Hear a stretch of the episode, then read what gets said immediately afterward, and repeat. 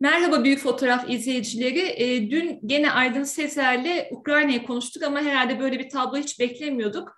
E, o yüzden bugün son gelişmeler ışığında yeni bir yayın yapmak üzere sizlerle beraberiz.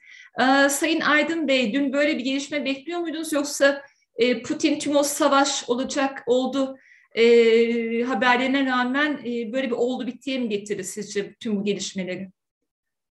Aslında dün Putin'in böyle bir açıklama yapacağı bekleniyordu. Hafta sonu bunu bu yönde bilgiler almıştık.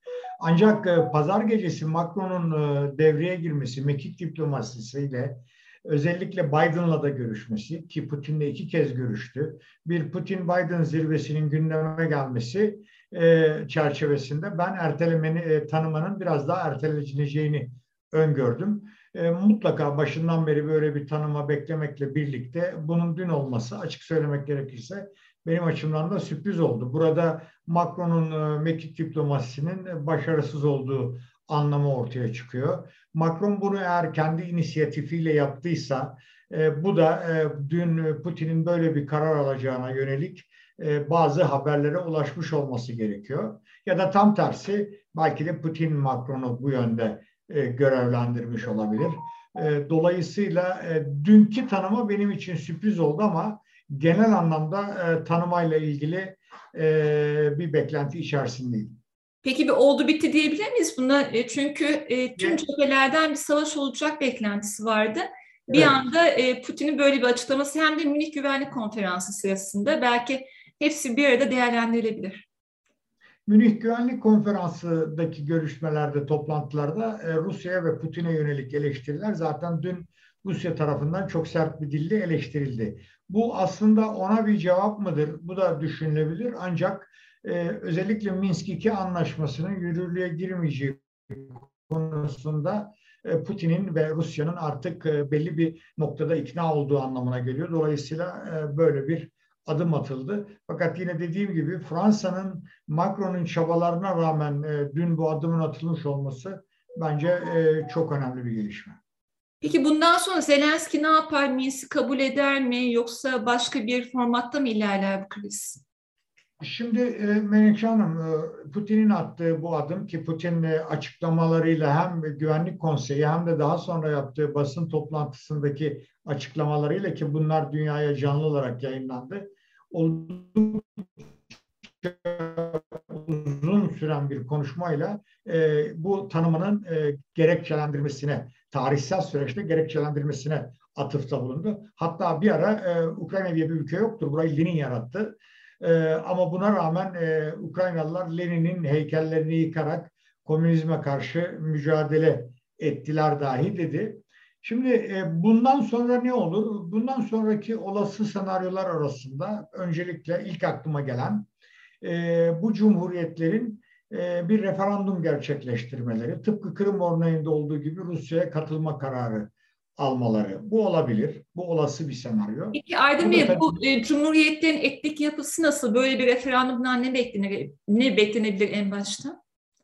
E, öncelikle e, Kırım örneğinde olduğu gibi e, ana vatan Rusya'ya katılmayla ilgili bir karar alınabilir. Dolayısıyla bu tanıma otomatikman Rusya'nın ifadesiyle e, e, ana vatana katılma, Batı'nın ifadesiyle ki dün Rus ordusunun da e, bu cumhuriyetlere artık girdiğini, güvenliği sağlamak, hatta Putin ifadesiyle soykırımı engellemek amacıyla girdiğini e, düşünecek olursak, yani bir nevi işgal de denebilir. İşgal, e, bağımsızlık zaten vardı. E, referandum ve e, katılım kararı gelebilir. Bu olası bir senaryo. İkinci zayıf senaryolardan bir tanesi Ukrayna'nın e, saldırması, askeri müdahalede bulunması. Bu e, böyle bir senaryoda bu sadece Donbas'la sınırlı kalmaz e, bundan sonra. Hatta Biden'ı da haklı çıkartarak bu iş Kiev'e kadar uzanır. Geniş çaplı bir e, savaş olur kanaatindeyim. Zaten ABD bu yolda o kadar bu yönde o kadar endişeli ki dün e, diplomatik personelini gece konaklamaları için Polonya'ya nakletti. Bir başka e, olasılık e, bu mevcut durumun tıpkı Abhazya ve Güney Ossetya gibi e, kalıcı olması sonucu e, doğurabilir. E, bu da sorunu bir anlamda e, sıcağı sıcağına halletmek yerine ötelemek anlamı taşıyabilir. E, burada şu konu çok önemli. Dün e, gece yarısı sabaha karşı Kazakistan e, bu iki cumhuriyeti tanınmasının tanınmasıyla ilgili bir konunun gündemlerinde olmadığını belirtti. Bu da şu anlama geliyor. Rusya'nın tanınmasının arkasından ardından kolektif güvenlik anlaşması örgüt üyelerinin arka arkaya tanımalarının gerçe, gerçekleşmeyeceği anlamına geliyor. Burası önemli. Fakat Batı'nın özellikle ABD, Birleşmiş Milletler, İngiltere, Almanya'nın e, sert tepki göstermesi, hatta Biden'ın daha ileri giderek e, Donetsk ve Donetsk ve Lugansk'a ambargo uygulaması, alım satım, ithalat, ihracat dahil, yatırım dahil ambargo uygulaması da e, Batı'nın bu durumu kabullenmeyeceği ciddi bir paketinin yolda olduğu anlamına geliyor. Fakat bu enerji kapsayacak mı, kapsamayacak mı ve Batı buna ahenk içinde. Dolayısıyla e, Ukrayna e, Rusya gerilim olarak tanımlanan bu sorunun birinci raundu e, tanımayla sona erdi. Şimdi bugünden itibaren yepyeni şartlar ve yepyeni bir gerçeklikle e, karşı karşıyayız. E, dolayısıyla bundan sonraki süreç de yine belirsizliğini e, koruyor. Bunu söyleyeyim. Amerika'nın bu yaptığında biraz sembolik değil mi Aydın Bey? Sonuçta sanırım yumruk bir bölgeden bahsediyoruz. Çok böyle dünya ticaretini etkileyen bir bölge de değil. Peki bunu diğer ticari yaptırımlar izler mi yakın zamanda veya e, finansal yaptırımlar? Bu izleyebilir. Yani şu anda çok erken e, bir spekülasyon e, yap, yapmak anlamına gelir. Ayrıca yapabiliriz. Bu da sorun değil. Fakat Zelenski'nin dünkü açıklamaları arasında onun da artık çözüm için Minsk 2'yi e, adres göstermesi çok enteresan bir gelişmeydi. Oysa e, Rusya Dışişleri dün bu sonuca Minsk 2 uygulanmadığı için e, gelindiğini belirtti. E, dolayısıyla e, bir bekleyip e, görmek gerekiyor. Ama eğer bu statüde devam ederse e, Donetsk ve e, Lugansk'ın e, durumu e, ciddi yaptırımlar e, yolda olduğu anlamına geliyor.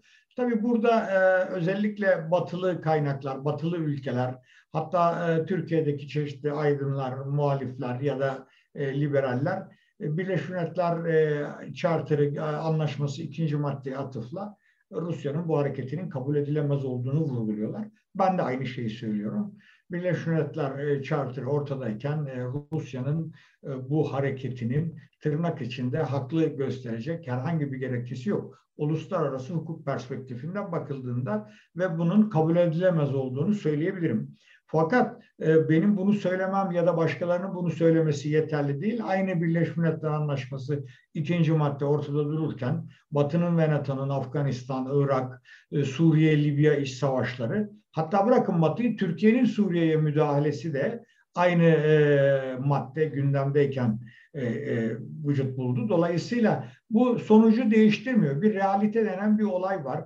Ha şu da söylenebilir, e, kötü örnek emsal teşkil etmez ama bu bir realite. Rus dış politikası ve Rusya'da e, realist dış politikayı en iyi uygulayan ülkelerden bir tanesi. Hatta Putin bu kadar bekledik diye adeta serzenişte bile bulunuyor. Yani bütün yolu denedik falan diyor Minsk konusunda.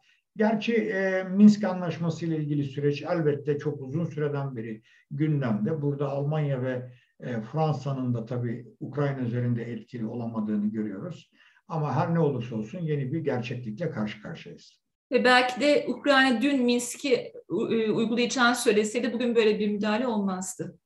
Muhtemelen ya da e, Macron'un e, o zirve önerisi ya da Minsk Normandiya formatının toplantı çabaları karşılık bulsaydı bu böyle bir gelişme beklenmeye olmayabilirdi. Ama burada şunu da ilave etmek gerekiyor ki benim de en büyük e, yanıldığım noktalardan e, bir tanesi bu oldu. Fransız medyasını, Batı basını ve Macron'u e, ciddiye almakla gerçekten büyük bir hata yaptığımı da anladım.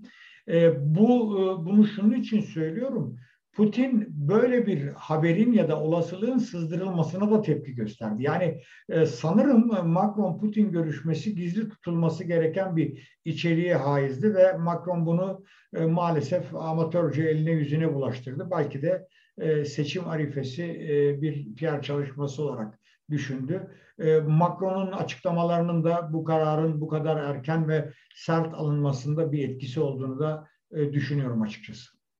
Peki son olarak Türkiye'ye gelirsek dün Dışişleri Bakanlığı saat bir buçukta gece yarısı bir açıklama yaptı ve Rusya'nın bu kararını kabul edilemez buldu. Ee, bundan sonra ne beklemeli e, Türkiye? Bu zamana kadar ara buluculuk rolü üstlendiğini üstlenmek istiyordu. İki tarafı da eşit mesafede olmak istiyordu. Sanırım artık o mesafe ortadan kalktı ve bir taraf olduk. Şimdi öncelikle Dışişleri'nin e, dünkü açıklaması tırnak içinde içerik olarak yerinde bir açıklama olarak zamanlama olarak son derece hatalı bir yaklaşımdı. Türkiye'nin e, bu kadar erken tepki vermesi gerekmiyordu. Öncelikle bunun altını çizelim. Türkiye'nin Ukrayna ve Kırım konusundaki politikası baştan beri net olduğu için burada bir ikircikli durum da yoktu. Şimdi bu oldu bitti ya da bu gelişme karşısında Türkiye'nin odaklanması gereken bir numaralı konu Türk-Rus ilişkilerinin bundan sonra nasıl şekilleneceği. Çünkü bunun bizim milli çıkarlarımız özellikle ekonomik anlamda e, çok ciddi e, sonuçları olabilecek bir gelişme. Bunu bir defa ifade edelim. İkincisi Türkiye bu saatten sonra Batı İttifakı ile beraber olası bir ambargo karşısında nasıl tavır e, gösterecek? Bu da çok önemli. Bu açıklama, e, dünkü açıklama ve bugün muhtemelen Cumhurbaşkanı Erdoğan'ın yapacağı açıklamalar bize bu konuda e, bir ipucu verecek. Bunun altını çizelim. Şu anda erken olmakla birlikte, ihtiyatlı olmakla birlikte Türkiye bu politikasında bir revizyona gitmeyip Rusya ile ikili temas bağlamında bir e, adım atamazsa e, bu krizin en büyük kaybedeni Ukrayna'dan sonra biz olacağız. Özellikle bunun altını çiziyorum. E, Türkiye'nin dünkü acil, acil e, ivedilikle yaptığı açıklama tıpkı uçak krizinden sonra Türkiye'nin NATO'yu göreve çağırması gibi e, yanlış bir adım oldu kanaatindeyim. Türkiye soğukkanlılığını korumalı e, ve e, tırnak içinde söylüyorum Batı'ya ya da ABD'ye şirin görünmek adına e, kraldan fazla kralcı olmamalı. E, Rusya Türkiye'nin e, sadece e, Suriye'deki konumunu değil, e, bundan sonra Kıbrıs'taki konumunu da e, sorgulamak konusunda e, bir e, diplomatik süreç başlatabilir.